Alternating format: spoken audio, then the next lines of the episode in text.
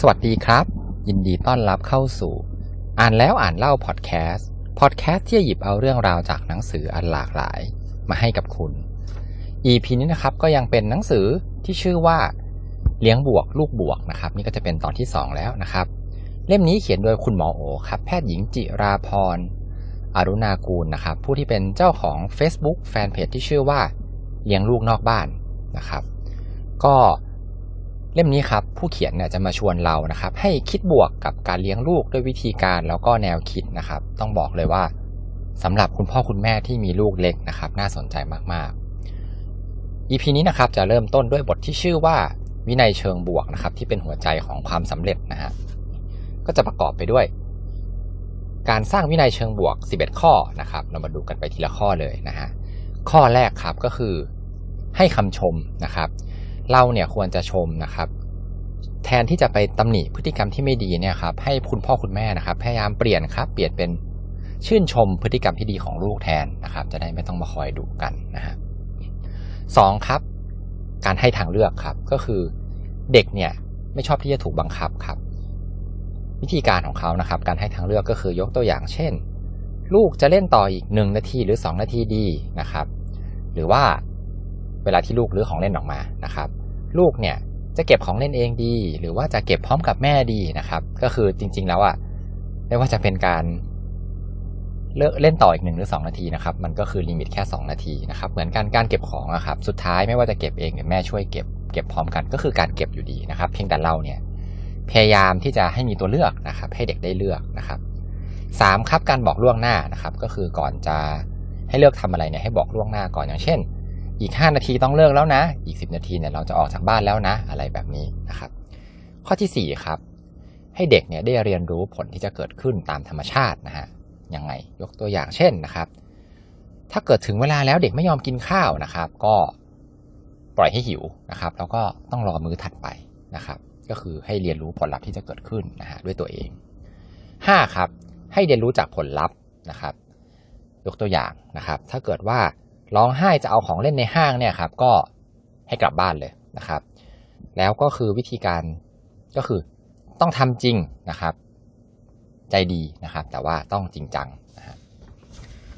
ข้อ 6 ครับให้ตั้งกติกาที่หนักแน่นแล้วก็ทำจริงนะครับ อย่างเช่น อีก 5 นาทีหมดเวลานะครับ หรือว่าถ้ายังไม่เก็บเกมนะครับ แม่จะเก็บให้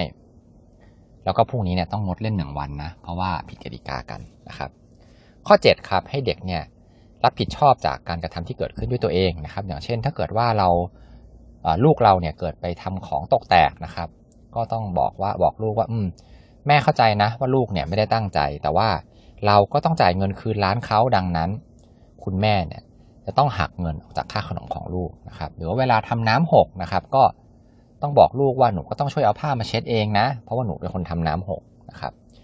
ข้อ 8 ครับ การตัดสิทธิ์นะครับ ยกตัวอย่างเช่น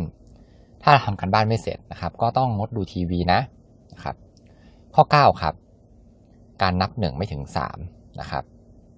ก็คือ ถ้าเกิดทำไม่ดีเนี่ยครั้งหนึ่งก็ให้เรานับครั้งที่1นนะครับทำไม่ดีครั้งที่ 2 ก็ให้เราบอกเขาว่านี่ครั้งที่ 2 แล้วนะ ถ้าครบ 3 ครั้งเนี่ยก็ต้องไปใช้วิธีการในการตัดสิทธิ์นะครับ หรือว่าก็คือต้อง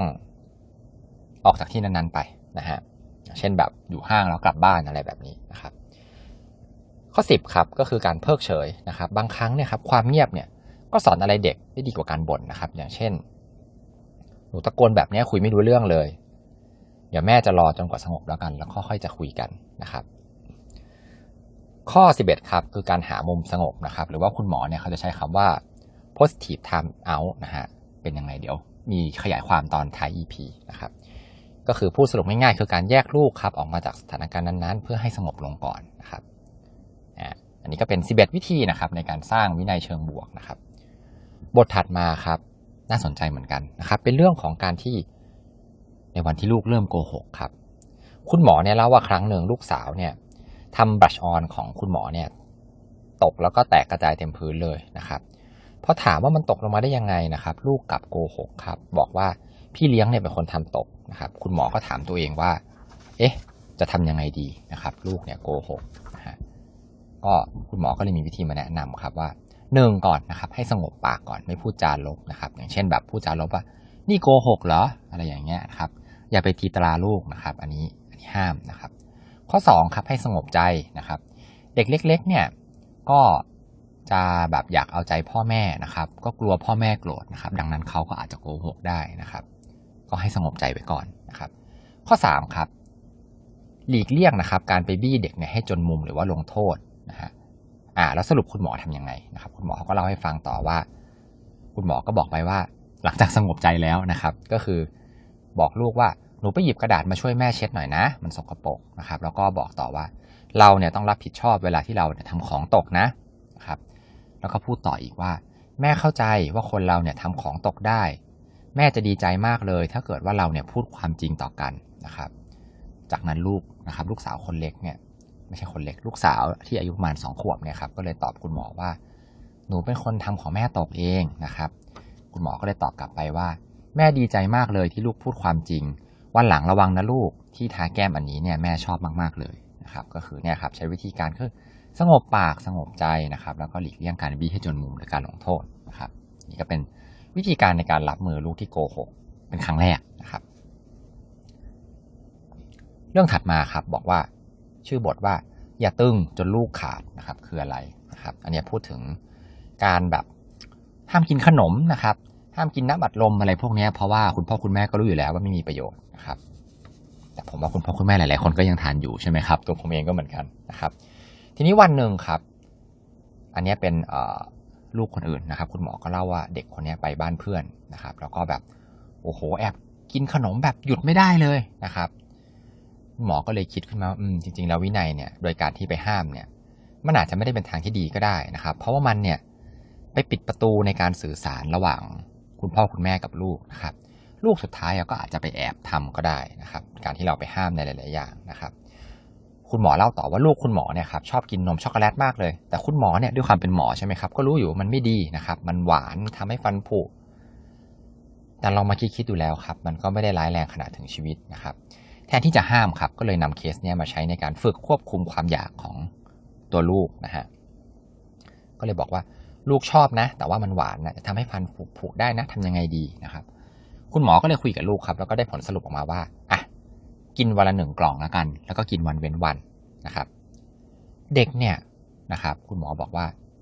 ลองดูนะครับ เด็กอาจจะควบคุมตัวเองได้ดีกว่าที่เราคิดก็ได้นะครับ ดีไม่ดีผมว่าเก่งกว่าผู้ใหญ่อีกนะฮะผู้ใหญ่อาจจะห้ามไม่ได้ก็ได้นะครับ แล้วก็การห้ามเนี่ย มันสุดท้ายจะทำให้พ่อแม่เนี่ยครับกลายเป็นคนสุดท้ายครับที่รู้เรื่องของลูกนะครับ เพราะว่าลูกเนี่ยเก็บเป็นความลับนะครับ อันนี้น่ากลัวมากๆเลยนะฮะเรื่องถัดมาครับยอดฮิตเหมือนกันนะครับสำหรับเด็ก วัยเริ่มอนุบาลสมัยนี้นะครับ ก็คือเรื่องของการบ้านครับ คุณหมอบอกว่านะครับ เรื่องการบ้านเนี่ยนะครับ อย่าให้การบ้านนะครับ มาทำลายความสัมพันธ์ดีๆระหว่างเรากับลูกนะครับ อย่าไปเชื่อที่พูดพูดกันมาว่า ให้ใช้วิธีการว่าทำการบ้านเสร็จแล้วค่อยเล่นนะครับ คุณหมอบอกว่าบางทีการได้เล่นกับพ่อแม่ก่อนเนี่ย ก็จะทำให้ลูกเนี่ยครับอารมณ์ดีแล้วก็ทำการบ้านได้ดีขึ้นก็ได้นะฮะ ข้อแนะนำก็คือให้สร้างข้อตกลงครับอาจจะทำตอนไหนนะครับ แล้วก็มีเวลาที่ชัดเจนนะครับ ผม และพยายามทำให้การบ้านเนี่ยเป็นเรื่องสนุกนะครับ ให้แบบแสดงความสนอกสนใจงานของลูกนะครับ แล้วก็ให้คำชื่นชมนะครับ แล้วก็อย่าพยายามไปจับผิดเล็กๆน้อยๆนะครับ จนแบบลูกเนี่ยลำคาญนะครับ เพราะว่าเด็กเล็กเนี่ยก็ทำผิดทำอะไรเนี่ยบ่อยอยู่แล้วนะครับหรือแบบบางทีก็แป๊บๆก็เบื่อละนะครับ อันนี้ผมเคยประสบมาก่อนนะครับ ก็เผลอดุลูกไปบ้างเหมือนกันนะฮะ สุดท้ายคุณหมอบอกไว้ว่า ไม่มีเด็กคนไหนทำอะไรได้ดีหรอก ในวันที่เขารู้สึกแย่ๆนะครับ อืม อันนี้แบบจริงเลยทีเดียวนะครับ เด็กยังควบคุมอารมณ์ได้ไม่ดีนะครับ เรื่องถัดมาครับพูดถึงการชมลูกนะครับ การชมลูกเนี่ยคุณหมอก็พูดถึง การชมที่เราควรหลีกเลี่ยงครับ ก็คือแบบมีอยู่สี่แบบนะฮะที่เลือกมาก็คือการหนึ่งครับ การชมไปเรื่อยๆนะครับ อย่างเช่นแบบสุดยอดเลยเป็นเด็กดีอย่างเงี้ย มันแบบ ไม่ได้มีการระบุอะไรที่ชัดเจนนะครับ เหมือนแบบชมไปเรื่อยนะฮะอันที่สองครับคือการชมชมเกินความจริง อย่างเช่นแบบโอ้โหลูกแบบเป็นอัจฉริยะเลยอะไรอย่างเงี้ย อันนี้อาจจะทำให้เด็กเนี่ยหลงตัวเองมากเกินไปนะครับสามครับชมตลอดเวลานะครับสี่ครับชมเหมือนตินะครับ อันนี้น่ากลัวมากนะครับ อย่างเช่นแบบ เนี่ยถ้าเกิดขยันแบบนี้นะ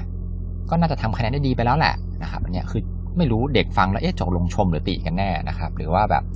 เนี่ยถ้าเกิดว่าช่วยแม่แบบนี้ทุกวันนะ แม่ก็คงไม่เหนื่อยหรอกนะครับ อันเนี้ยไม่แนะนำนะครับ เหมือนแบบชมไปด้วยแล้วก็ติไปด้วยนะครับ การชมที่ดีครับ ควรจะเพื่อสร้างกำลังใจให้เด็กนะครับ ให้แบบรู้สึกดีกับตัวเองนะครับ แล้วก็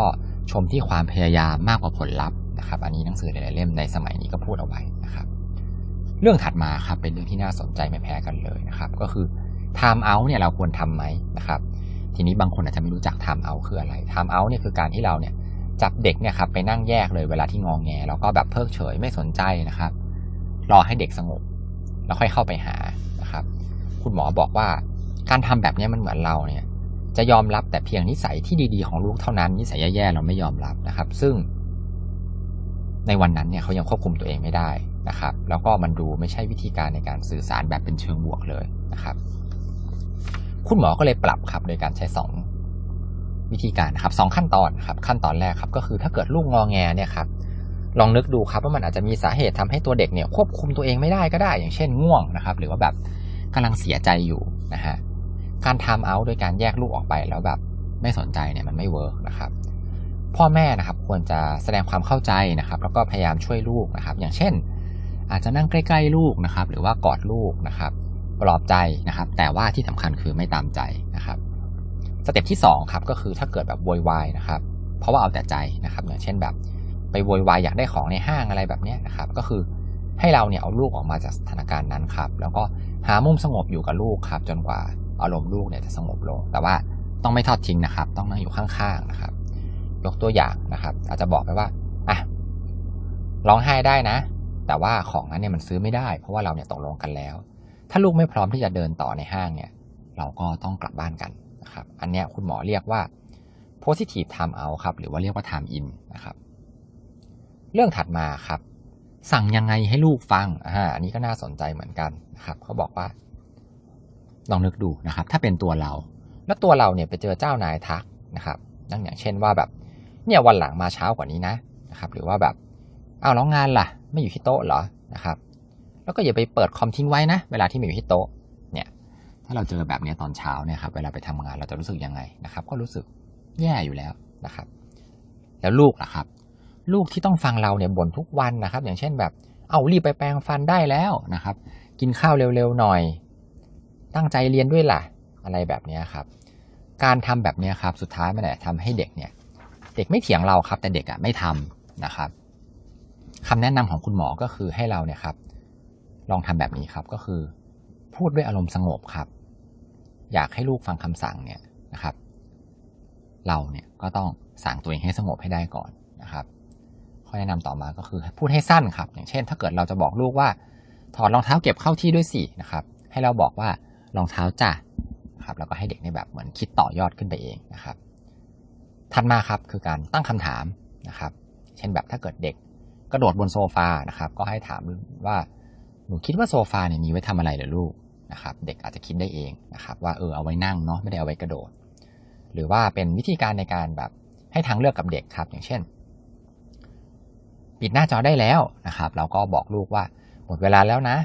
หนูจะปิดเองหรือให้แม่ช่วยปิดดีนะครับ ก็อันนี้ก็จะเป็นเนื้อหานะครับในตอนที่ 2 ของหนังสือเล่มนี้ครับก็ต้องบอกเลยว่าน่าสนใจแล้วก็น่าลองเอาไปทำดูมาก ๆเลยนะครับ การเลี้ยงลูกเชิงบวกนะครับ ไม่ใช่การไปบวกกับลูกนะครับ